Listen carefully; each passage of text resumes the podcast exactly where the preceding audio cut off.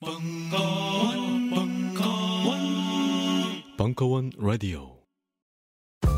지적 우주를 탐험하는 방랑자들을 위한 울트라 선택 장애 유발 철학 강좌 벙커원 야학 철학반.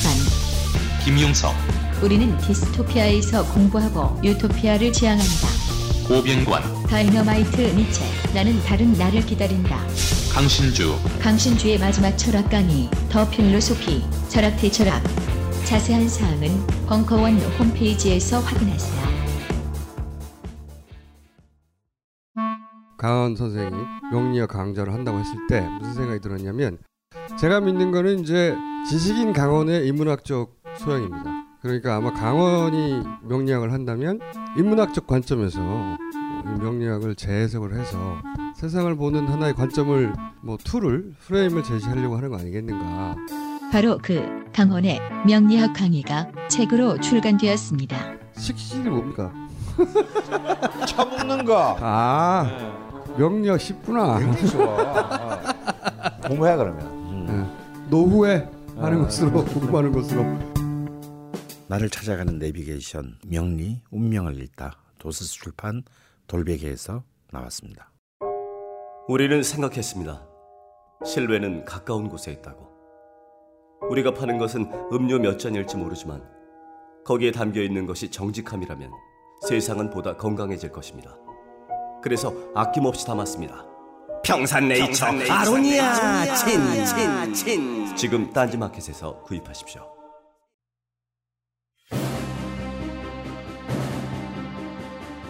다이나믹 코리아의 총행무진 대중문화사, 이식의 으름장과 독립의 몸부림 사이.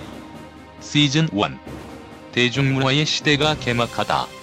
제1강 근대의 여명에 울려 퍼진 세계의 노래 1부 2016년 4월 8일 강연 안녕하십니까. 아, 사실은 작년에 하려고 했던 강좌가 있었는데 명리학 작업이 좀 많이 길어져 가지고요. 을미년에 하기로 했던 강좌가 병신년에 와서 그 하게 됐어요. 음, 오래 전부터 저는 이제 우리나라의 대중음악사를 포함 대중음악사도 대중음악사지만 이 대중문화 전체를 아우르는 대중문화사 강의를 꼭 해볼 해봐야겠다 준비해야겠다 생각을 했는데 이제 그게 드디어 이루어졌습니다. 아 그래서 먼저 그 앞으로 시즌 세 세 3시즌은 세, 세 개의 시즌을 통해서 한 24주 강의 정도가 될 것 같지만요. 아, 그 중에서 이제 앞부분 어, 8주 시즌 1을 먼저 하게 됐습니다. 사실 이제 우리는 지금 대중문화의 시대에 살고 있지 않습니까? 우리가 눈을 뜨고 아침에 눈을 뜨고 저녁에 눈을 감고 자는 순간까지 아니 눈을 감는 그 순간에도 사실 우리는 그 대중문화의 홍수 속에서 매일매일 살아갑니다. 어쩌면 우리는 우리 일상의 어쩌면 그 모든 배경은 어, 전부 대중문화다라고 해도 과언이 아니죠. 근데 또 막상 대중문화가 뭐냐 라고 하면은 참으로 또 저, 또한 정의하기 어려운 개념이기도 합니다. 그래서 사실은 이 대중문화의 이 범위를 규정하는 것 자체도 사실은 학술적으로는 굉장히 어, 여전히 현재 진행형에는 어려운 얘기예요. 사실 문화라는 말 자체도 사실은 애매한 말이죠. 그래서 레이먼드 윌리엄스라는 음, 그런 학자가 그런 말을 했어요. 문화 그러니까 culture라는 단어는 옥스퍼드 영어 사전에서 제일 설명하기 어려운 단어다. 근데 인간이 주체돼서 하는 모든 행위는 다 문화적인 행위입니다. 근데 뭐 이런 얘기는 다 어디든지 다 적용할 수 있죠. 인간은 인간이 하는 건 다 정치적인 것이다. 그렇기 때문에 참 문화는 정치와도 경계선이 애매하고 또 경제하고도 경계선이 지금 굉장히 애매한 그런 시대가 되었어요. 왜? 대중이라는 말이 붙으면서 붙어입니다. 문화라는 말 자체도 애매한데 여기에 대중이라는 개념이 들어오면서 이 문제는 굉장히 복잡해졌어요. 그럼에도 불구하고 이런 이런 굉장히 철학적으로 어려운 정의는 좀 미뤄둡시다. 그런 건 학자들 보고 하라 그러고 어, 결론이 나면 우리한테 팩스로 보내라 그러면 되지 뭐. 근데 우리가 대중문화가 뭔지는 다 알고 있잖아요. 뭐라고 얘기할 수는 없어도. 저는 개인적으로 이렇게 규정하고 싶어요. 대중문화라는 말을. 20세기 이후 지구촌에서 가장 강력한 헤게모니를 지닌 어떤 문화 그리고 그 이전에 존재해왔던 모든 인류의 문화를 전부 바꾸어 버린 어떤 문화 그것이 저는 대중문화가 아닌가 싶어요. 그런데 이 대중문화는 한국의 역사 현대사에서 보면은 참 굉장히 어, 이 짧은 그 한국 20세기 이후의 역사 100, 110년의 역사에서도 굉장히 복잡한 역학을 가지고 진행됐어요. 그래서 어쩌면 앞으로 이 강좌를 통해서 우리가 대한국 대중문화사의 흐름을 추적한다라고 하는 것은 굉장히 입체적인 그 한국 우리 근현대사를 또 다른 시각에서 접근하는 또 하나의 시도가 될, 되리라고 생각합니다. 그래서 저는 이 강좌의 어떤 음, 좀 기계적이지만 어떤 한 그 관점의 기준을 두 단어로 채택을 했어요. 바로 이식과 독립이라는 개념을 채택했습니다. 이미 눈치 빠르신 분은 눈치를 챘겠지만 사실은 한국의 대중문화는 어떤 우리 이전의 전통과는 엄연한 단절이 있는 것은 우리는 인정을 해야 합니다. 어, 여기는 이제 식민지라는 독특한 하지만 어찌 보면은 뭐 세계사적인 차원에서는 가장 보편적인 뭐 우리만 식민지 당한 거 아니니까요. 음, 극소수를 극소수의 나라들을 제외하고는 전부 다, 다 식민지의 경험을 통해서 근대로 이행했습니다. 어, 식민지라는 어떤 특수한 경험을 통해서 어, 사실은 우리가 자발적이지 않은 선택을 강요당한 요소들은 분명히 있습니다. 특히 우리가 그 이전 우리가 나름 독립국가였던 시절에도 아, 우리는 이제 사실은 굉장히 정치적으로 문화적으로 음, 중국에 대해서 문화적 예속에 있었던 거죠. 그리고 이른바 우리가 자치적 통치는 하였으나 그 통치자들은 언제나 거의 대부분의 시간 동안 고려 시대 이후에 정확하게는 그 어, 중국 조정의 어, 승인을 받아야 했고 어, 그리고 많은 어떤 그 문화적 질서들이 중국에 의해서 규정된 것을 또 부인할 수가 없습니다. 또 뭐 또한 그렇게 따진다면 어쩌면 이 이식이라는 아, 그런 개념은 단순히 한국의 대중문화사에만 근대 이후의 시간에만 적용된다라고 볼 수는 또한 없는 것이기도 합니다. 그래서 이 이식은 어쩌면 우리의 문화사를 바라보는 데 있어서요. 저도 반도 국가인 소국가, 아, 중소 규모의 국가인 아, 한반도의 역사에 있어서는 굉장히 중요한 개념이다라고 생각해요. 그런데 우리가, 근데 우리는 그 또 괌이나 푸에르토리코는 또 아니죠. 우리가 일정한 어떤 강대국의 어떤 그런 그 문화로부터 어, 기본적으로 규정당하는 질서 아래 있었다 하더라도 또한 또 다른 한편으로는 굉장히 당당하고 주체적인 어떤 그런 어찌 보면은 철없는 어, 일단 계기고 보는 어, 그런 엄연한 어떤 그 반동의 리액션이 존재했고 어, 우리 자체의 어떤 그런 아이덴티티에 대한 열망을 굉장히 또한 강하게 어, 발휘했고 또 그것을 긴 시간에 걸쳐서 발효시켜온 그런 독특한 또 그 역사적인 국면들을 우리는 또한 매, 매 시기마다 만들어 왔어요.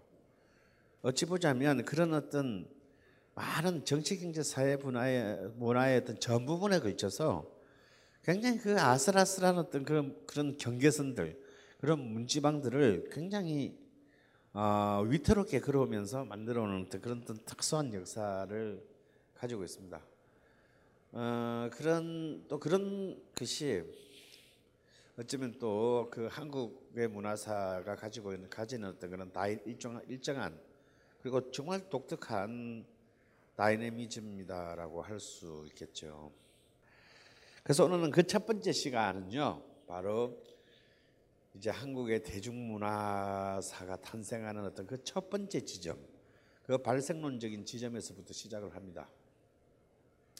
우리가 근대라고 부르게 되는 아직도 수많은 어, 역사적 논쟁 속에 있으며 하물며 이놈의 국정 교과서 문제를 둘러싸고도 씨발 아직도 그냥 지랄들을 하고 있는 바로 그 가장 중요한 지점 음, 아, 에서부터 시작을 하도록 하겠습니다. 그래서 오늘, 오늘 첫째 시간을 지배하는 노래는 어떤 키워드는 세 개의 노래입니다. 하나는 동학의 노래고요. 또 하나는 기독교의 노래이고 우리가 찬송가라고 부르는 기독교라는 노래이고요. 또 하나는 이제 근대적 국가, 계몽주의에 입각한 근대적 국가로서 성립이 되는 애국가라는 세 개의 노래. 근데 여기서 애국가란 우리가 알고 있는 그 애국가는 아닙니다. 미리 말씀해 드리지만 아, 우리가 알, 알고 있는 우리가 지금 우리가 유일하게 알고 있는 애국가 말고 대한제국 정확히 말하면 대한제국의 애국가 그때 그 이름도 애국가였어요. 어, 대한제국의 애국가. 근데 우리가 이 애국가는 아는데 대한제국의 애국가는 아는 사람은 잘 없어요. 왜냐하면 그 애국가가 8년 동안만 유효했기 때문이거든요. 8년 만에 역사의 그늘 속으로 사라져 가야만 했기 때문에 어쩔 수 없이 우리의 내리성은 잊혀졌습니다. 이 세 개의 노래, 우리 근대의 대중 한국의 대중문화사의 첫 장면을 구성하는 이세 개의 노래는 재밌는 게요. 그 중에 두 노래는 우리나라 사람이 쓴 노래가 아니에요. 예. 재밌죠? 하나는 누군지는 모르지만 확실히 우리나라 사람이 만든 노래예요. 하지만 두 번째 노래는요, 독일인이 있었고요. 세 번째 노래는요, 어, 미국인과 일본인이 합작으로 썼어요. 그러니까 정말 정말 첫 시작부터 굉장히 글로벌합니다. 좋게 말해서 어, 지금 시대나 별 다를 바가 없어요. 우리는 그 스웨덴 작곡가가 쓴 아, 우리 아이돌 그룹의 노래를 좋아하잖아요. 근데 우리는 그 노래 부른 사람이 뭐 우리 옆집에 사는 우리 동생 같은 애들이니까 한국 노래라고 생각하는 거지 뭐 한국말로 부르니까. 그걸 굳이 스웨덴 음악이라고 생각하지는 않습니다. 어, 판매 비율로 봐서는 우리나라 또 우리나라가 또 명품 소, 명, 유럽의 명품 소비국의 세계 top 10 안에 국, 드는 국가잖아요. 그래서 뭐 들어서 에르메스라든가 뭐, 뭐 샤넬이라든가 뭐 이런 것들은 그 우리 국내 브랜드처럼 생각하잖아요. 아닌가요? 좀 비싼 국내 브랜드. 어. 우리는 자 그런 부분들에 대해서 굉장히 아, 큰 장벽을 갖고 있지 않습니다. 아, 자 한번 시작해 볼까요? 우리가 먼저 그런 대중문화사를 이야기하기 전에 지금 우리가 왜 공부를 합니까? 왜 이 이 100년 전에 그것을 생각 100년 전에 그부터 어, 우리에게는 뭐 주로 지금 굉장히 친숙하지도 않은 그 시대를 갖다가 짚어와야 될까요? 그럼 뭐 당연하죠. 지금 우리가 살고 있는 시대를 정확하게 이해하고 좀 더 행복한 어떤 그런 우리의 삶의 미래를 만들기 위해서 아닙니까? 근데 이제 이 올해가 병신년이에요. 아유, 저 완전 병신 되기 딱 좋은 행대. 전봉준이 1894년 12월 9일 날 체포됩니다. 그래, 그때가 이제 가보년이고 바로 해를 넘겨서 을미년이 되죠. 그 다음 해가 그리고 그 다음에 을미년에 전봉준이 처형당하고 어, 그리고 그 이듬해인 병신년에 명성왕 왕후라고 불렸던 민비가 또 일본 낭인들에게 죽임을 당하죠. 그때 그런 노래가 불렀습니다. 가보세 가보세 을미적 을미적 병신년이면 못가리 어떤 멜로디로 불렀는지는 악보가 없기 때문에 알 수가 없지만 이런 노래가 엄청 유행했어요.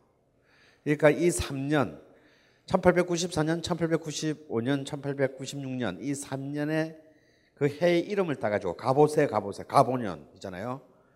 그러니까 이걸 가보세 가보세 정말 진전하 진전해서 그냥 나를 확 다 엎어버려라는 얘기예요. 근데 을미적 을미적 미적거리다가는 병신년에 우린 좆대리 이런 뜻입니다. 실제로 그렇게 됐죠.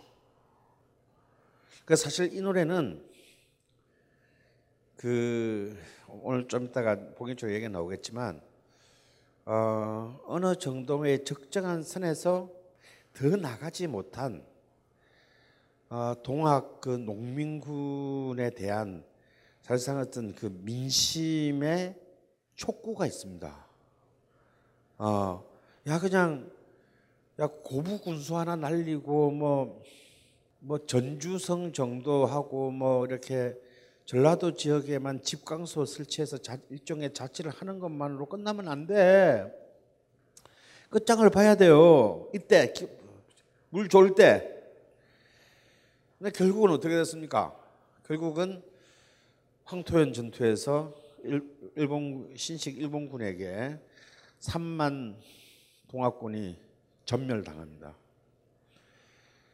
사실 처음 딱 분위기 좋을 때 확 밀어붙이고 끝내버렸어요. 끝내버려야 되는데 어, 그걸 좀 못했죠. 진짜 을미적 을미적 그리다가 아, 타이밍을 놓칩니다. 지금 우리가 대중의 개념에 있어서도 대중이라는 개념 그 자체에 있어서도 우리가 뭔가를 굉장히 전면적으로 다시 생각해 봐야 되는 굉장히 중요한 시점에 지금 우리가 놓여 있다라는 거예요. 지금 우리는 굉장히 많은 삶의 많은 부분에서 균열이 지금 생기고 있습니다. 어떤 균열이냐면 이런 거죠. 아주 간단히 말하면 이런 겁니다. 아니 우리가 그래도 OECD 국가 안에서도 한 12번, 13번째 잘 산다 그러고 굉장히 어떤 그뭐 이제 뭐 2만 7천 분 정도의 어떤 뭐 GDP 같은 거 지랄하면서 하는데 이상하게 삶의 삶의 행복 지수는 끊임없이 낮아져 간다는 거죠.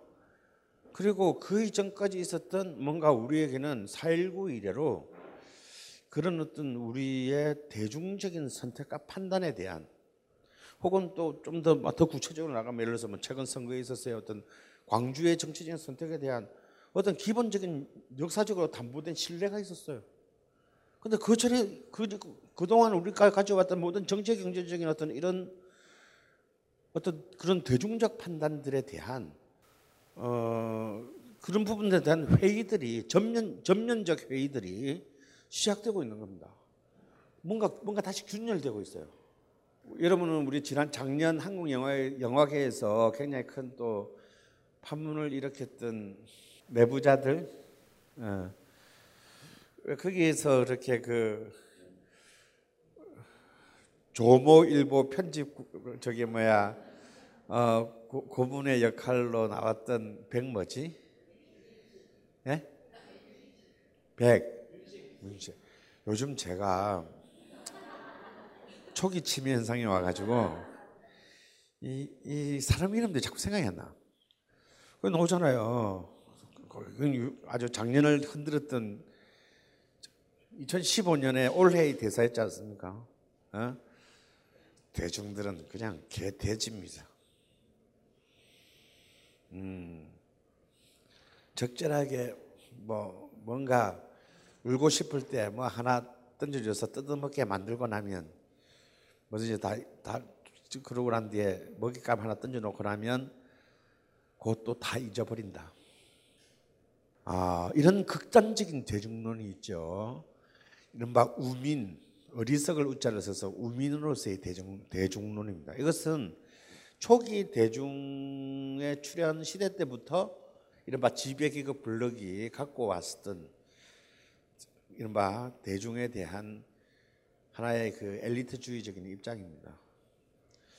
또 다른 하나는 대중에 대한 굉장히 낙관적이고 어, 역시 낙, 낙관적인 신뢰가 있어요. 비록 한 명한 명은 현명하지 못할지라도 뭔가 대중들이 다수 대중의 다수가 판단한 것은 옳다라는 대중 낙관주의가 있습니다. 이른바 다수결주의죠. 특히 우리나라는 그런 게 심해요. 그래서 작년에 또 하나의 올해의 인물이 제가 볼 때는 백종원입니다. 백종원에 뜨면 댓글에서도 얘를 씹으면 안 돼. 괜히 뭐 걔가 신인가? 그것도 비판받을 게 있으면 욕 먹어야 되는데 난 진짜 저속걸랑요. 근데 뭐 만약에 누군가 뭐 황교익이나 이런 분들이 뭐 백종원의 그 집밥에 대해서 비판했을 때 댓글 반응들을 딱 보면 그런 거죠. 네가 뭔데 씹어? 뭐 이런 분위기. 강훈석 교수 사태 때 이미 경험했던 겁니다. 이것이 이상한 어떤 민족주의적 광기와 휘말려 가지고 주류적 질서를 이루고 있는 것들의 있는 것들의 그 타당성을 굉장히 대중적 타당성을 굉장히 과대하게 평가하려는 또 하나의 경향이 있습니다. 그래서 사실은 이 대중이라는 개념 자체는요, 굉장히, 굉장히 폭력적이에요. 세계사의 모든 국민을 통해서 사실은 그, 그런 대중적인 판단들이 언제나 옳았다라는 증거는 없습니다. 어, 굉장히 많은 후퇴를 가져온 선택과 판단들을 이른바 대중이라는 이름으로 했고 또 어떤 국면에서는 그 대중, 대중적인 선택이 굉장히 현명하게 어떤 역사의 국민을 앞당겼을 때도 있었습니다. 근데 이것들이 너무나 너무나 극단적이었다는 거죠. 예를 들어서 이런 겁니다. 가령 2002년 한국 사회에 있어서도 2002년의 대중과 2007년의 대중을 한번 생각해 보십시오. 2002년에 어떤 일이 있었냐면요. 그 벽두에 당시 집권 여당의 대통령 후보 선출이 시작됐습니다. 그때 그 대통령 후보의 집권 여당의 절대적인 대세는 이인재였어요. 기억나십니까? 아, 이제는 아무도 기억하고 싶지 않은 이름이죠. 저는 사람들이 이인재를 우습게 생각하는데 저는 이인재가 한국 정치에서 굉장히 중요한 역할을 하나를 했다고 생각해요. 아, 두 개 했습니다. 두 개. 어, 97년 대통령 선거에서 이해창을 떨어뜨린 거 인지 아니면 불가능했습니다. 절대 김대중 후보 이길 수 없었습니다. 근데 사실 그보다 더 중요한 역할을 이인재 후보가 했어요. 당시 97년 대통령 선거에서 인재는 버스 투어라는 그 이전까지의 대통령 선거는 전부 100만 동원 그게 뭐 말이 100만 동원이지 그게 뭐 그게 무슨 100만 유세입니까? 다 돈 주고 전국 지방에서 버스로 다 어? 관광버스 다 태워 올리는 거 아니에요. 근데 버스 태워 올리지 않고 이인제는 버스 타고 지가 돌아다녔어요. 그래서 보통 대통령 선거를 하면 조 단위 선거를 했는데 우리나라는 인제로 인해서 우리나라 대통령 선거가 처음으로 법정 선거 비용인 2천억대 선거를 하게 된 최초의 선거입니다, 그게. 그래서 그때 인재 후보 때문에 나머지 메이저 후보 둘이가 돈 선거를 할 수가 없었어요. 그래서 그 이후로는 한국 48년 그 정부 수립 이후로 한국의 역대 선거에서 단 한 번도 예외가 없었던 이른바 돈지랄 선거의 그 악몽에서 우리가 벗어날 수 있겠습니다. 요즘 누가 돈지랄 생각합니까? 못해요. 그냥 아직도 시골에 가면 시골에 가면 아직도 뭐, 뭐 있다라고 하는데 나는 일단 내가 한 번도 내 눈앞에서 그래 되는 걸 본 적이 없고 그, 그리고 요즘 일단 무조건 선거법 위반입니다. 무조건 그냥 내놔야 돼요. 이겨도.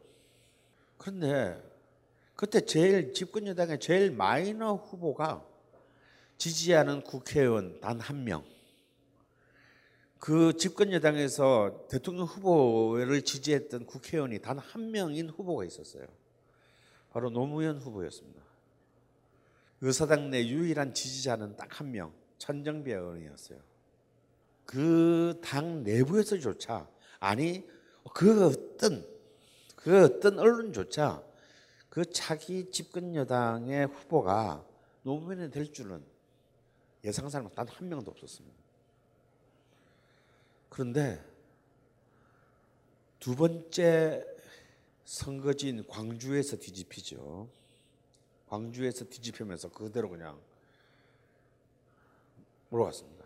그리고 그 당시 집권 여당의 집권당인 당시 민주당의 사무총장이 동교동계인 김옥두였습니다. 동교동계가 노무현 후보를 좋아하지 않았어요. 사실은 이제 이 악연은 여기, 여기로까지 거슬러 나가는데 굉장히 괴롭혔습니다. 후보가 된 뒤에도 사이가 굉장히 안 좋았어요. 그런데도 도대체 아무런 도대체 이전까지의 정치학학을 완전히 벗어나는 그것도 어디 뭐 제뭐 3당도 아닌 집권 여당의 차기 대통령 후보의 선출이 전혀 그 이전까지 한국의 정치 윤곽과는 아무 상관없는 룰에 의해서 결정됐다 이거야. 이걸 결정되게 만든 힘 이 뭡니까? 여러분도 다 아는 노사모라는 그 이전에 정치 한국 정치에서는 존재하지 않았던 새로운 집단이 등장한 거예요. 그 당시 노사모는 전국에 10만 명이 되지 않았습니다.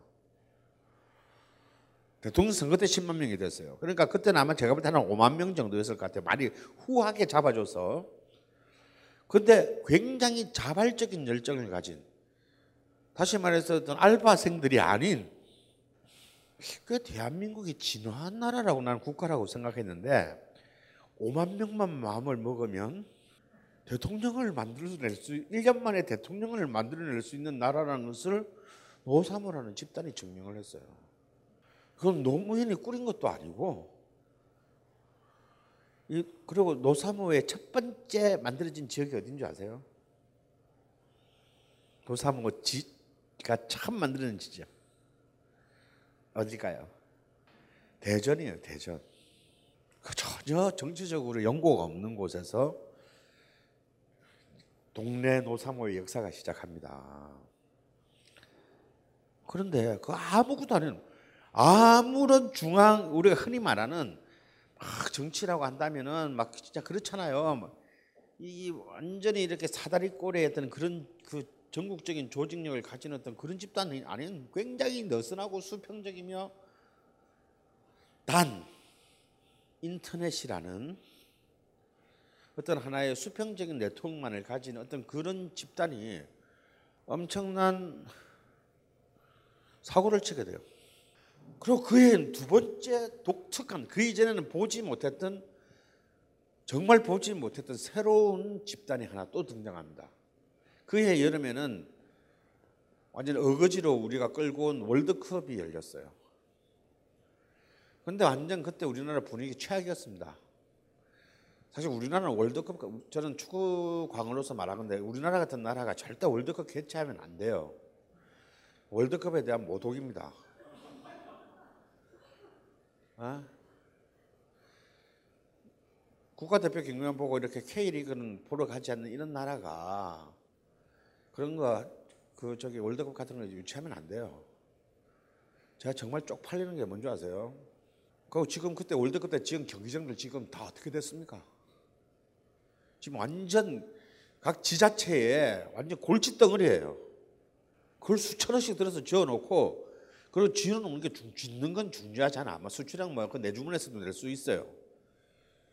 문제는요. 그거 하나 지어놓으면 한 달, 1년에 보통 유지비가 50억에서 100억 들어갑니다. 아무것도 안 해도. 청소만 해도. 그럼 나중에 다 고스란히 그것이 지자체에 부담이 돼요. 그 돈은 국가가 안 대주거든. 근데 그런 재정 자립도가 엄청나게 약간 한국의 지자체 성격상 그런 건물 하나 떠안는 건요 재앙입니다. 무슨 고용이 창출되는 것도 아니고 왜 다, 다 용역업체 쓰니까 고용이 창출되는 것도 아니고 이거는 뭐 돈만 그냥 그, 그, 그 지, 지, 지역민이 낸 세금을 세금이 그냥 그걸로 다 들어가는 거예요. 여러분 그 아예 꼴랑 50억 100억까지 왜 그러냐 그러냐고요? 우리나라의 광, 광역시 중에는 광주 광역시의 1년 예산이요. 1년 예산 중에서 이른바 음, 운영비, 그러니까 인건비하고 이런 걸 빼고 난데 사업비는요. 광주가 141만 도시인데 사업비는 천억이 안 됩니다. 그런 그런 걸로 우리가 지방이 살림을 살고 있어요. 근데서 50억 100억은 굉장히 큰 돈이에요.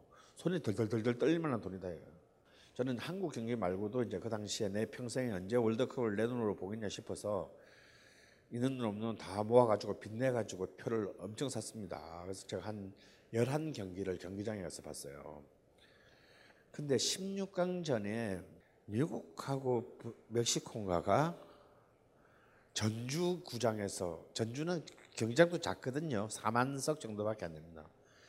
거기서 열렸는데 사실 내가 왜 그걸 살 수밖에 없었냐면 우리나라가 1위로 올라갈지 2위로 올라갈지 몰라가지고 그냥 1위로 올라갈 때랑 2위로 올라갈 때 다 대비해서 다 산 거예요. 어쩔 수 없이 거기는 그냥 한국 경기도 아닌데 가서 봐야 되는 거지. 갔는데요.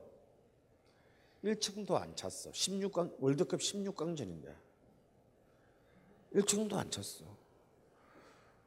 어, 완전 동네 축구인 거예요. 근데 화, 화면은 어떻게든 나중에 보니까 2층이 안 나오게 카메라를 막 잡아가지고 그래, 쓸렁하진 않게 찍었는데 정말 경기장에서 너무 쓸렁했어요. 어, 약간 너무 너무 너무 창피한 순간이었는데 더 창피하게 만드는 일이 곧 일어나게 돼요. 갑자기 경기 시작하기 한 10분 전에 더 아니 저건 다 비었어 다 비었는데 1군에 한 몇백 명 되는 애들이 갑자기 2층에 들어오더니 쫙 앉는 거예요. 지역 군대를 동원한 거야. 그 아마 그게 뭐 30, 34단인가?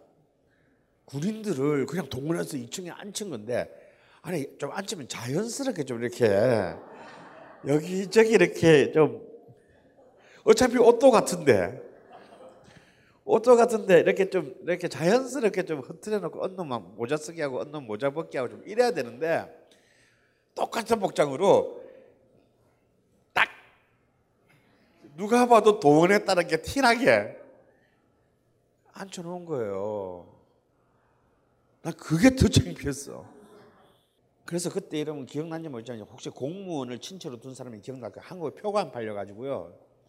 일본 경기는 일본 일본 일- 자기 나라 경기가 아닌 것도 한 달 전에 이미 모든 경기가 매진됐어요. 표가 표가. 근데 우리나라는 한국 우리나라 경기 개막전 결 준결승 뭐 준결승 결승전 말고는 반도 안 팔린 거예요. 그래서 전부 공무원들한테 떠넘겼습니다. 근데 표가요 예선은 30몇만 원이고 16강은 50만 원이에요. 표값이 그 당시 돈으로 공무원들이 뭔 죄라고 축구도 좋아하지도 않는데 그런 걸 막 억지로 사야 했어요. 지역에서는 할당을 해가지고 막 강매를 했어 공무원들이. 그래서 완전 뭐, 뭐 월드컵 분위기 안 뜬다 싶었는데 근데 이게 dynamic Korea란 말이야. 전 세계 그때에 일본은 오늘부터 몇 번 일본이 계속 이 강의에 등장하겠지만요. 정말 일본은 우리랑 우리 우리 입장에서는 재수 없는 나라잖아요, 솔직히. 지금도 재수 없고. 그런데 일본은 월드컵을 정말 치를 만한 나라예요. 그건 인정해야 돼. 근데 세계 여론은 나중에 월드컵 막상 열리고 났는데 한국이 다 가져갑니다. 세계에서 TV로만 보면 한국이 인류 역사상 가장 축구를 사랑하는 민족이야. 어? 저기 경기장은 텅텅 비고 막 있는데 뭐 때문입니까? 아, 그 이건요, 진짜 그, 그 당시에 저는 이제 워낙 이제 전국을 빨빨 거리면서 이제 축구를 보러 다니다 보니까 이제 외신 기자들하고 이렇게 이상하게 하다 보면 이제 자꾸 만나게 되는 거야. 외신을 이렇게 하는데 얘들은 그- 얘들은 진짜 축구만 평생을 취재하는 애들 아니에요. 그 애들은 전부 다 한국의 이 축구 열기에 대해서 경기장 바깥의 축구 열기에 대해서 그리고 나한테 오늘 그 저기 해운대 그 파라다이스 호텔에서 로비에서 만난 이제 축구 기자들이랑 같이 술 먹고 노는데 어떤 그 유럽의 기자 가 그러더라고. 왜 한국은 경기장 안에 와서 경기를 안 즐기냐는 거야. 그러니까 걔들 입장에서는 이렇게 축구를 사랑하는데 아 얘들 좀 독특한 문화구나. 그러니까 경기장 안에는 굳이 안 가고 어. 왜 경기장 바깥에서 수십만 명이 모여서 너희들은 축구를 보냐는데 그때만 하더라도 거리형은 거리에서 축구를 보는 문화라는 것은 전 세계에 존재하지 않았거든요. 근데 우리는 삼성과 LG라는 발달한 가전 그 갖고 있고 특히 이 야외용 이 저기 뭡니까 어, 전광판에 가난한 세계 최고의 시장을 갖고 있는 나라죠. 근데 단순히 그런 하드웨어적인 요소가 아니라 그때 위로부터 관의 입장에서 사실 월드컵 뭐 우리가 뭐 원해서 뭐 개최한 겁니까? 씨발 그냥 그, 그 정권들이 그냥 어떻게든 홍보하려고 지- 정권 홍보하려고 그냥 말도 안 되는 거 억지로 중간에 끼 들어가 가지고 피파 피파 그 위원들한테 돈 매겨 가지고 따려온 거 아니에요. 내가 정말 일본이면 너무 한국이 너무 얄미울 것 같아. 사실 그 일본에서 그냥 개최로 돼 있는 걸 우리가 중간에 끼어 들어가 가지고 완전 판 개판으로 만들어 놓고 나온 거거든. 그래서 이제 나중에 피파 쪽에 애들이 야 이거 이거 이거 성- 투표 가면 우리가 이겼어요. 근데 이거는 너무 얘들 야 너희들 솔직히 너무하다. 그래서 피파의 수뇌부에서 합의를 시킵니다. 그냥 공동 개최하는 걸로 해가지고 그냥 가자. 야 씨. 야 진짜 한국 정말 대단하다 대단해. 뭐 이러면서 이제 그러니까 일본 입장에서는 사실은 집 밖의 반을 그냥 뺏긴 거야. 어 일본 입장에서는. 그런데 막상 그려놓고 난 뒤에 분위기는 완전히 안 떠요. 그래서 위로부터의 이런 뭔가가 전혀 안 먹히는 상황에서 이 분위기가 단 개막식 날 다음 날 다다음 날인 한국 경기를 필두로 해서 완전 분위기가 바뀌는데 이걸 만드는 집단이 있었죠. 그게 뭐예요? 붉은 악마라는 집단이에요. 그 이전까지의 사실 모든 어떤 우리 올림픽이라는 이런 혹시 그 88 올림픽 이럴 때 동원된 세대들이 분명히 있을 것 같아요. 여기에. 어, 사실 그때만 해도 우리 동원했습니다. 그런데 이 붉은 악마라는 그 이전에는 꿈도 꿀 수 없었던 아래로부터의 축구강들 그리고 축구협회와랑도 아무 상관없으며 의사 의사 결정 과정에 있어서도 결코 수직 구조가 아닌 굉장히 독특한 어떤 정말 익명의 시민 집단이 전 세계 축구 응원 문화, 관전 문화를 바꾸게 돼요. 사실은 우리나라 그때 당시 아시아 국가가 4강에 진출했다는 것보단 어, 해외 언론들이 주목했던 것은 도대체 어떻게 해서 이런 굉장히 자발적인 그 이 축구 축제의 문화를 시민들이 스스로 만들어낼 수 있냐? 여러분 우리 그 우리가 16강에 확정되는 경기가 포르투갈 인천에서 있었는데요. 제가 인천 그 경기 문학 경기장에서 그걸 보고 서울로 돌아오는데요. 그 사이에 도시가 몇 개 있지 않습니까? 부천도 있고 전부 해방구였어요. 아, 광 80년 광주가 이렇겠구나 싶은 정도로 막온 아니 인천부터 시작해서 부천 막 서울이 막 온 차들에 애들 다 올라가 있고 막 온 대 불 다 나 있고 막 그랬거든요. 그런데 부상자가 한 명도 없었어요. 수- 수도권 전, 전역에서. 그래서 막 차 위에 다 올라가고 그랬는데. 이 정도면 거의 폭동의 상황인데 외신의 입장에서 보면은 아무 일도 안 해나. 그리고 막 그 막 막 길거리에 몇만 명이 축구를 보고 오는데 막 쓰레기를 다 주워가. 요즘은 다 버리고 가더라고. 요새는 다 버리고 와요. 어. 그러니까 그런 것들이 걔들 입장에서는 전혀 이해할 수 없는 새롭게 창조된 질- 시민적 질서라고 보였던 거예요. 그 문화가 그 4년 뒤 2006년 독일 월드컵에서 거의 전 세계가 전 세계가 어, 한국이 2002년에 만들어낸 축구 문화를 그대로 다 하고 있다는 걸 우리 눈으로 볼 수 있었습니다. 그리고 2002년 가을에 또 새로운 대중 집단이 출현하죠. 그때 효수님 이선희 사건이 일어났습니다.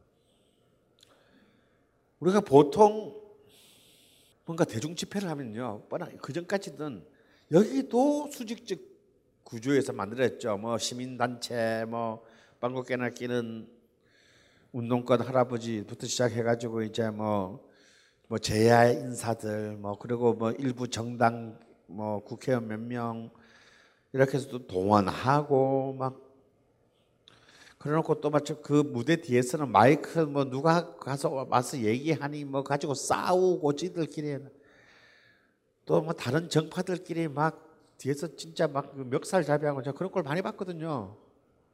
제가 탄핵 그 저기 촛불집 그 몇 년 2년 뒤엔 탄핵 집회 그 할 때 제가 거리에서 제가 매일매일 그 탄핵 집회 연출을 했습니다. 매일매일 그 그- 여러분 매- 매일매일 그 저기 초 한 한 10만 개씩 만들어 보세요. 촛불 말이야 촛불. 그 촛불 어디서 나온 줄 알아? 다 우리가 만든 거야. 그것도 아끼려고 한 개를 반으로 반 토막을 내. 하, 그 하루 종일 촛불 한 5만 개 반씩 쪼개 보세요. 어떻게 되나? 그래서 내가 막 짜증나서 그냥 한 개씩 주면 그냥 주면 안 돼. 그랬더니 돈이 없대. 그게 다 그렇게 조직돼 사는 거거든. 그런데 한국의 시인 문화에 완전 새로운 패러다임이 만들어져요. 그냥 사람들이 나온 거야. 촛불 하나씩 들고. 이걸 나오자라고 인터넷에 제일 처음 올린 애를 내가 찾아서 만났어요. 어느 놈인가 싶어서 진짜 궁금해가지고. 이걸 제일 먼저 퍼뜨린 놈을 딱 만나봤더니 31살짜리 비정규직 학원 강사야. 악마라는 아이디를 쓰는. 근데 뭐 아무 생각이 애예요. 아 그냥 뭐 글을 자꾸 그냥 자기는 한 것 뿐이래. 근데 그렇게 많이 나올 줄 꿈에도 몰랐대.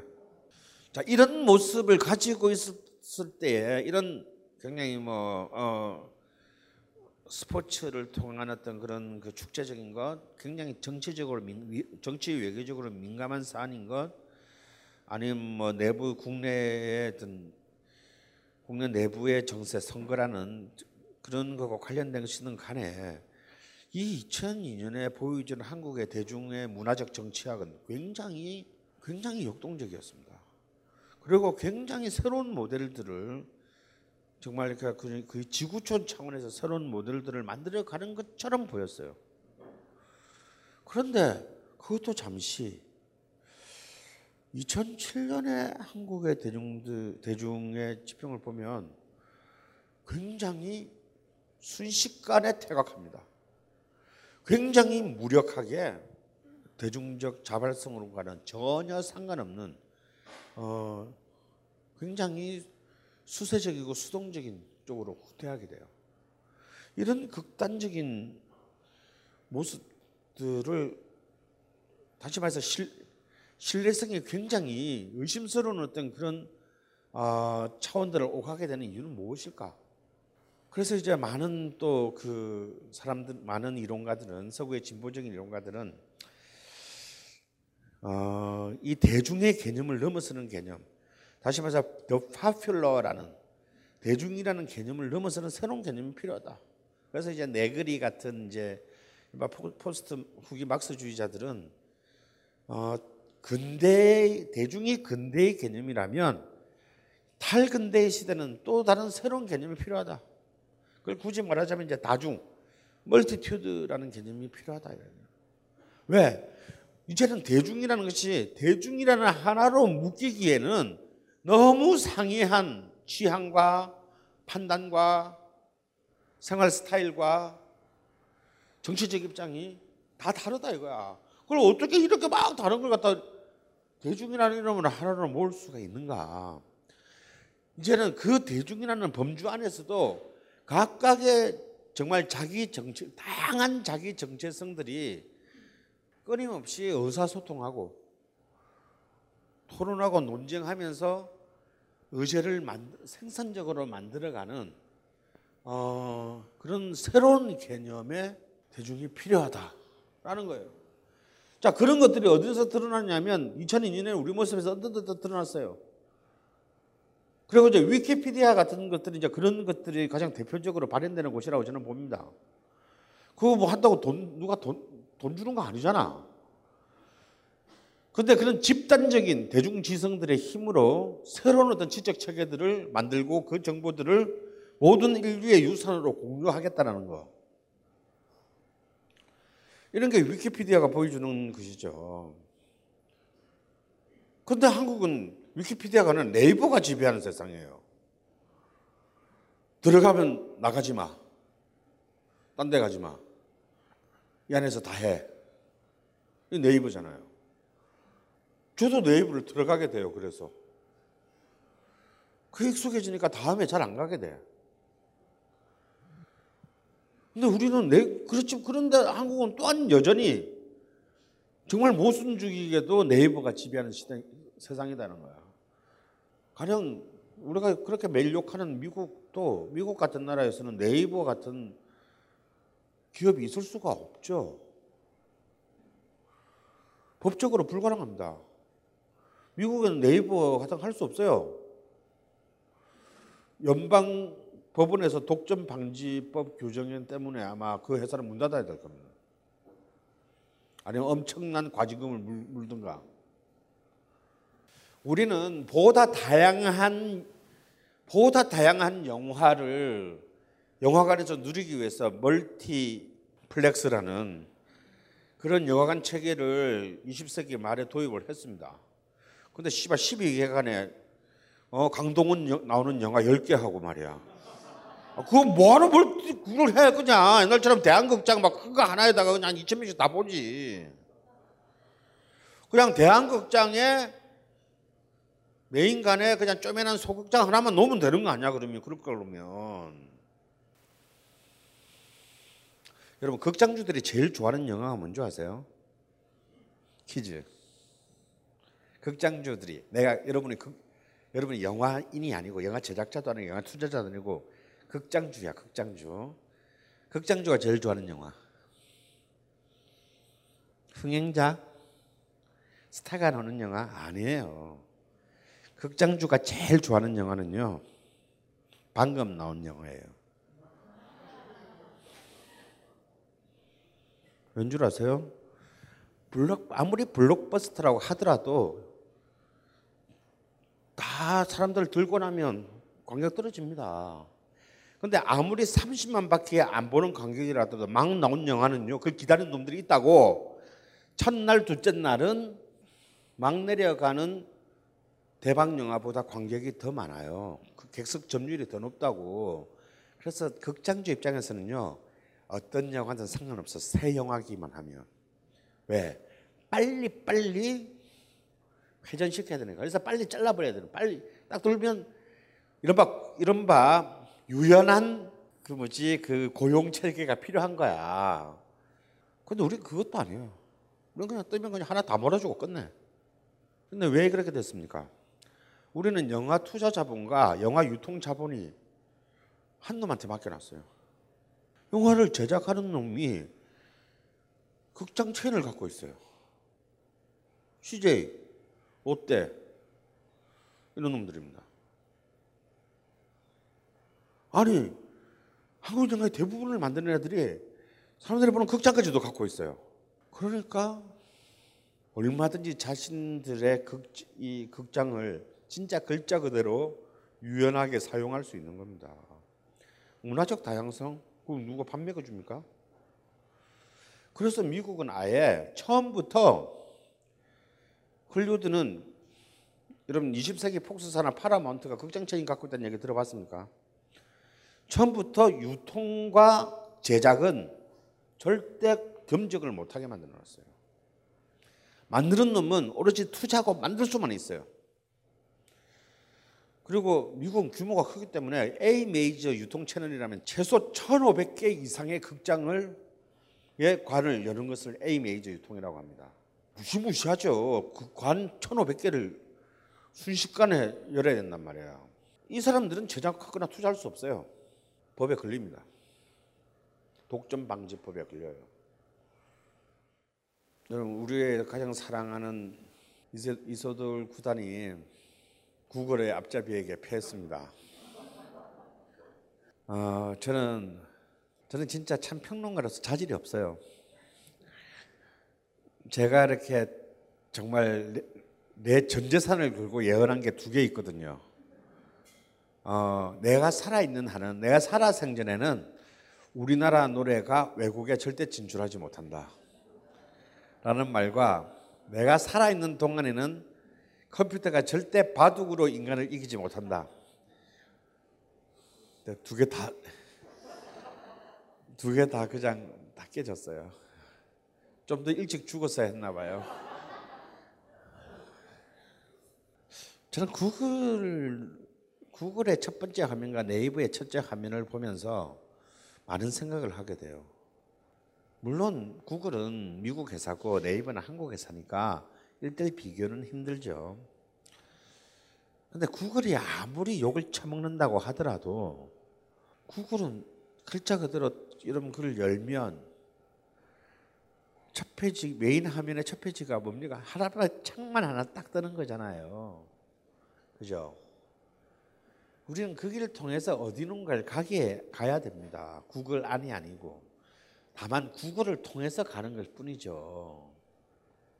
그래서 구글은 검색에 대한 검색 엔진에 대한 개발만을 끊임없이 가장 완벽한 검색을 만들기 위해서 그것만을 줄창 투자했고요. 저는 처음 구글 나왔을 때마도 이미 네이버 다음에 익숙해 있던 포털에 있던 것처럼 이런 게 무슨 기업이야. 아니 들어와서 이미 고객이 바로 10초 만에 빠져나가는 이 기업이 무슨 기업 이런 게 돈이 되는데 그게 아니었더라고요. 자 그렇게 해서 결과적으로 어떻게 됐습니까? 대중을 소비자를 끝까지 장악하지 못한 구글이 모든 걸 장악하게 됐습니다. 여러분 그 우리 컴퓨터에 처음 시작한 WWW 이 세계가 뭘 의미합니까? World Wide Web이죠. 근데 우리나라의 이 모든 네이버건 지랄이건 간에 모든 우리나라의 사이트들은 worldwide하지 않습니다. 다자 주체성의 상, 상생의 체계를 생태계를 만들어내지 못한 우리의 비극입니다. 그래서 넘버원만 다 해먹는 1996년 영화 넘버 3에서 나왔던 유명한 대사가 있죠. 넘버원이 다 해먹는 세상에 넘버부터 넘버 3가 뭔 상관이냐고. 우리는 여전히 결국 또 정신을 차려보니 어떤 아줌마가 다 해먹는 어, 그런 세상으로 다시 돌아와 있어. 결국 한국의 대중의 개념은 또 이런 또 정말 시대착오적인 그 질서를 우리가 원하지 않았다라고 아마 발부둥 쳐도 소용없어요. 또 그 질서를 승인한 것입니다. 그것도 압도적으로. 네이버에 대한 76%의 압도적인 지지를 상기하십시오. 자, 이제 중요 인물들의 리스트를 넘겨주실까? 물론 강준만, 유시민, 유홍준, 이외수, 이철 그리고 주진우 메이야? 이게 무슨 리스트야? 아무 공통점도 없잖아. 딴지일보 부편집장이 인터뷰한 이 책을 읽어보면 공통점을 알 수 있지. 헬 조선에서 흙수저로 태어나 비범한 삶을 살아온 인물들이란 걸. 도서 출판 생각 비행 범인은 이 안에 없다? 전국 온오프라인 서점과 딴지 마켓에서 절찬 판매 중이지. 안녕하세요. 용산에서 가장 믿음 가는 조립 PC 전문 업체 컴스테이션의 이경식입니다. 당장이라도 사용하고 있는 컴퓨터를 들어다 던지고 싶을 때 그럴 때를 대비해 저희 컴스테이션이 용산 선인상가 21동 1층 130호에서 기다리고 있습니다. IT 강국에 걸맞게 믿을 만한 조립 PC 컴스테이션이 신뢰를 바탕으로 그 기회를 제공해 드리겠습니다. 궁금하신 점은 문의 주십시오. 011-892-5568번입니다.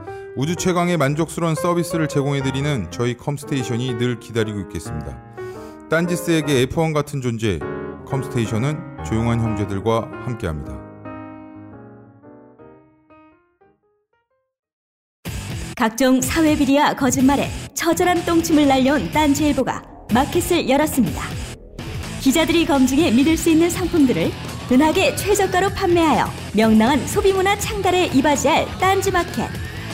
이제 신뢰를 쇼핑하세요. 주소는 마켓.딴지.com 자, 이 말 많고 탈 많은 이 대중이라는 개념이 드디어 역사의 전면을 드러냈습니다. 대중은 그저 많은 사람의 사람의 단위를 말하는 게 아니에요. 그런 단어들이 굉장히 많잖아요. 공중, 군중, 민중 이런 다수의 사람의 단위를 뜻하는 단위의 단어들이 굉장히 많은데 개념들이 많은데 대중이라는 개념 다른 개념도 다 마찬가지지만 대중이라는 개념은 굉장히 역사적이고 사회적인 개념이에요. 그냥 저 이집트 노예주의 사회 때 모세가 지 민족들을 우르르 끌고 이집트를 벗어날 때 나오던 그, 그, 그 우르르 끌고 들어온 지 나라 사람들 보고 대중이라고 하지 않습니다. 이거는 철저히 산업혁명, 도시화, 그리고 국민국가, 그리고 철학적인 그 계몽주의를 통하는 근대적 사상, 다음에 결정적으로는 미스미디어, 그리고 그리고 수많은 채널에 있어서의 세계화라는 이런 그 이런 개념을 역사적 개념을 전제해서 18세기 말에서 20세기에 걸쳐 만들어진 어떤 세계사적 현상 이것을 대중이라고 합니다. 그러면 그래서 이 대중은요 정치적으로는 민주주의라는 이름의 하나님 민주주의라는 말 쓰기 싫은데 나는 왜 우리나라 사람들이 전부 자기가 민주주의 국가에 살고 있다고 생각하는지 모르겠어요.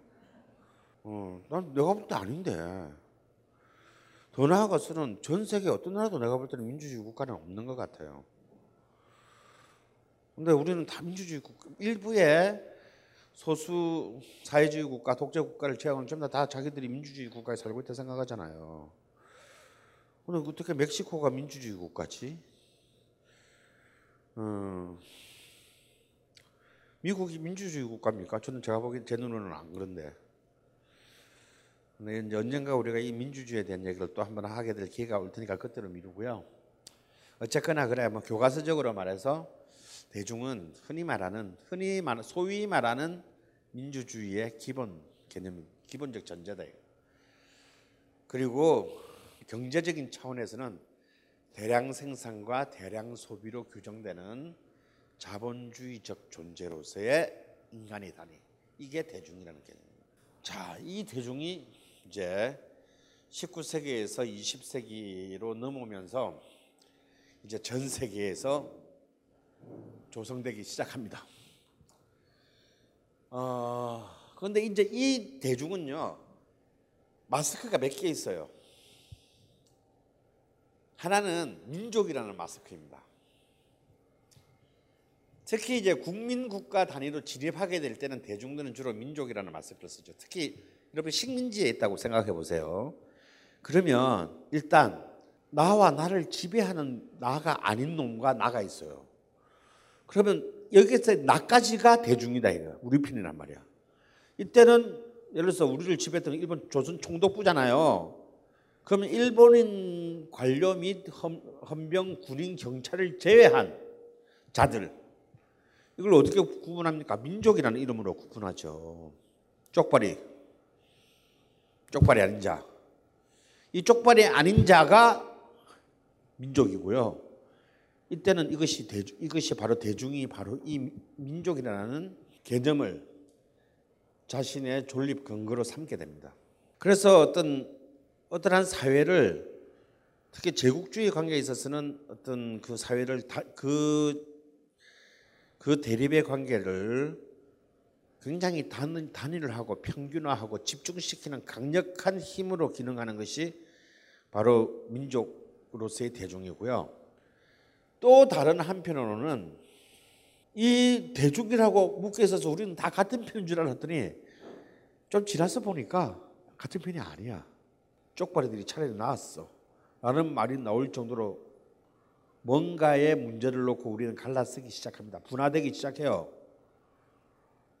바로 계급이다 이거.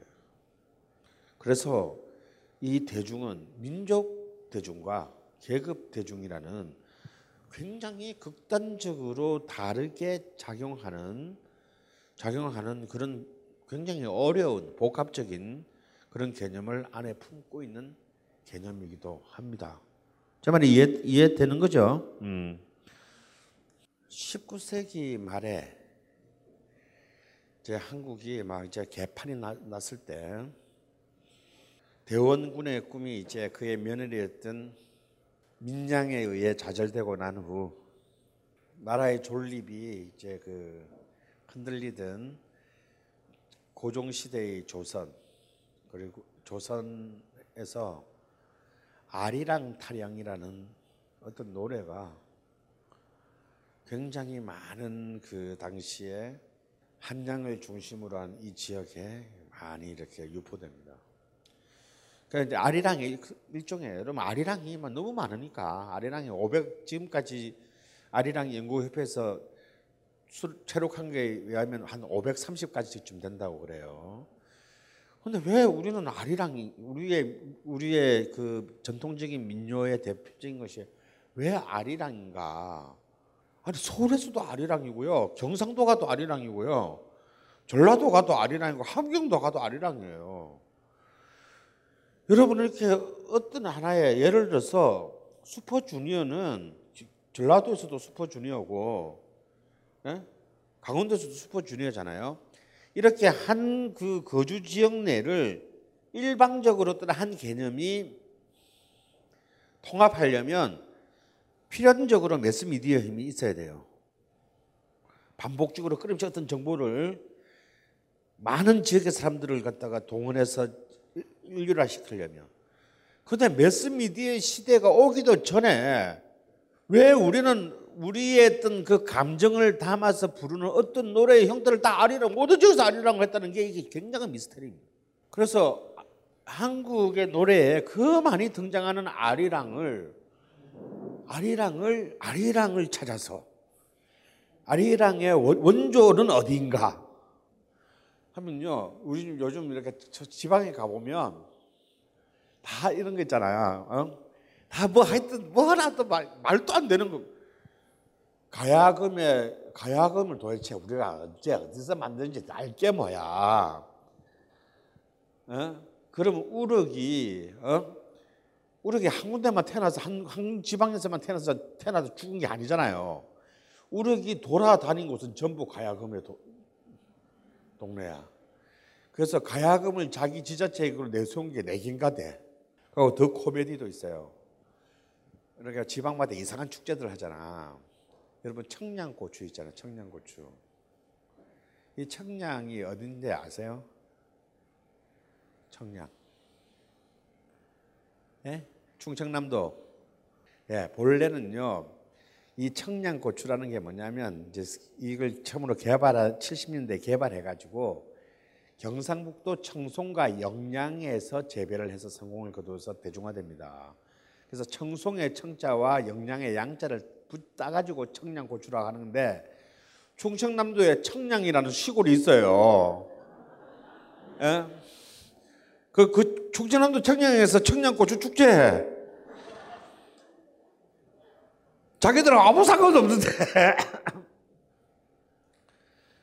그랬었잖아요. 아리랑 가지고는 온 동네가 다 자기 동네가 아리랑에 출연지라고 주장해도 될 만큼 전국에 아리랑 연원설이 다 깔려 있습니다. 하물며 서울도 아리랑이 서울에서 나왔다고 주장해. 요 미아리 넘어가는 고개 있잖아, 도남동. 고기가 아리랑 고개였대. 이렇게 확실한 지명을 갖고 있잖냐, 서울이. 그래서 이 아리랑의 원조는 서울이라고 주장하는 사람이 있습니다. 경상남도 진주에서는 아니다. 경상남도에는 옛날부터 애랑 전설이라고 있었어요. 어떤 굉장히 예쁜 여자가 동네에 있었는데 그 여자를 사모한 놈이 들이대다가 안 되니까 이 여자를 살해해. 그래서 파묻고 완전 문제를 다 했는데 그때부터 이 마을에 부임하는 그 원님들이 하룻밤을 못 새고 죽는 거라. 그런데 이제 몇 명 죽고 난 뒤에 또 새로 왔는데 굉장히 담대한 원님이어서 밤중에 또 보니까 진짜 귀신이 나타났어. 그래서 대부분 다 귀신만 보고 그냥 그대로 죽은 거지. 그래서 왜, 너 왜 그러냐 그랬더니 나 이렇게 억울한데 나 말도 하기 전에 다 죽어버렸다 그전에는 내 한을 풀어다오. 나를 죽인 놈은 어느 어느 집 어느 동네 어디 몇 번째 사는 그 개새끼다. 그래가지고 이 한을 풀어줬더니 이제 풀, 그 풀어줬더니 더 이상 귀신으로 나타나지 않았다. 그래서 이 에랑 설화가 아리랑의 원조다라고 주장합니다.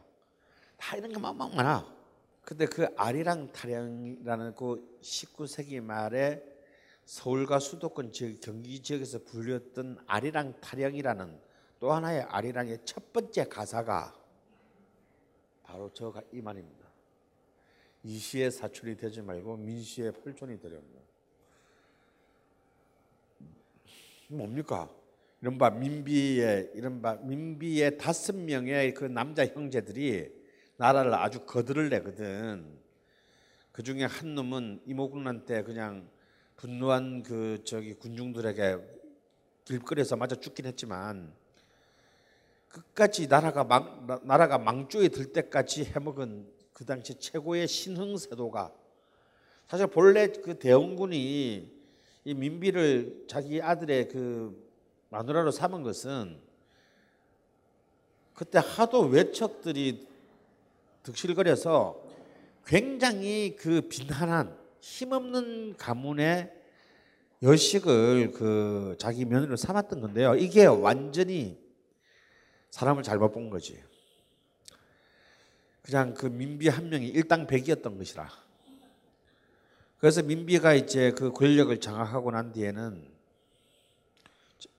왜 명성 황후를 두고 민비냐고 민비라고 까댔냐고 저보고 이렇게 식민사관에 물들이 있다고 얘기하지 마세요. 저는 우리 역사 중에서 우리 역사상의 인물 중에서 제일 싫어하는 게 민비니까 사람도 아니야 그건. 그런 걸 이미연이 나와서 조선의 국물하고 TV 드라마를 하고 지금 수십 년째 뮤지컬을 하고 있고 그리고 이 민비의 신화를 만든 놈이 누구냐면 이문열이야. 여우 사냥이라는 소설로부터 시작합니다. 이 쓰레기 같은 인간을 한 달에 조선의 마지막 국모로 만들었어요. 국모는 무슨 얼어 죽을. 천군과 일군을 불러서 가본 농민군을 학살하게 만든 것은 봐줍시다.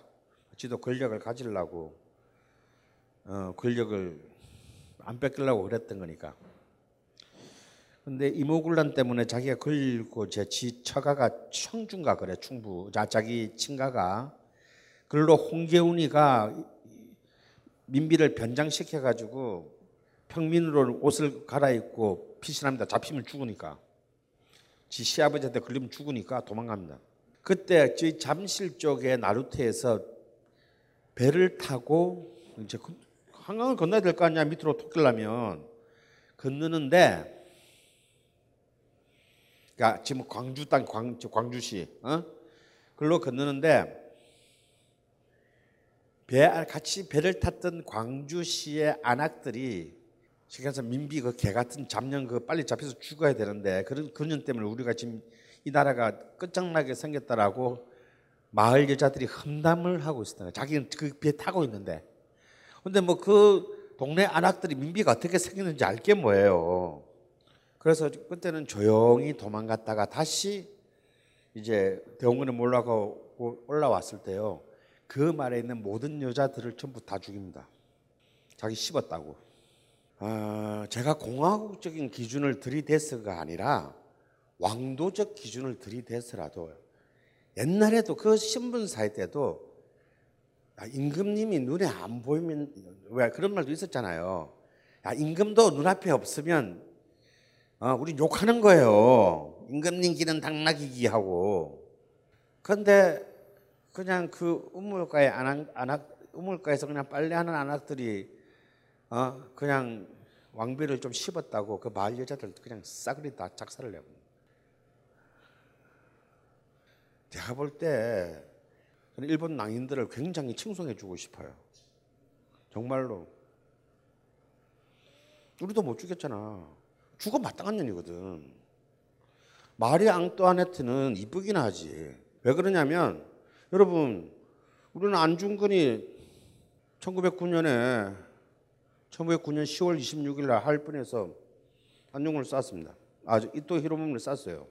일본 입장에서는 어떻습니까? 안중근이 나쁜 놈이어야 되겠죠? 근데 일본인 중에 많은 사람들이 아직도 안중근의 처형날, 우리도 잃어버린 안중근의 처형날에 안중근의 빈소를 찾는 사람들이 많다 이거야. 왜? 일본의 군국주의를 반대하는 사람들. 우리가 하지 못한 것을 우리가 제거하지 못한 것을 딴 나라의 청년이 대신 해줬다고 그 후예들이 아직도 안중근의 길 아래를 찾아와서 헌화합니다. 그런 같은 거지 뭐. 그러니까 이미 옛말에 참 그런 게 있거든요. 이야기가 아무리 재밌어도 이야기는 다 거짓말이고 픽션, 그러니까 소설은 다 거짓말이고 노래는 참말이다 이런 말이 있습니다. 대다수의 사람 입에 저런 말이 노래가 돼서 불릴 정도가 되면 이거는 이제 굉장한 진실인 거죠. 그렇지 않고서는 이것이 노래로까지 만들어지진 않는다 이거. 자, 바로 그 민씨 일족이 어, 조선의 이제 사직을 마지막으로 이제 그 숨통을 끌어놓게 되는 바로 그 19세기 말로 이제 달려가도록 하겠습니다. 쉬죠. 어, 차도 드시고요. 화장실도 가시고요. 이 강의는 벙커원 어플에서 동영상으로도 시청하실 수 있습니다. 벙커원 라디오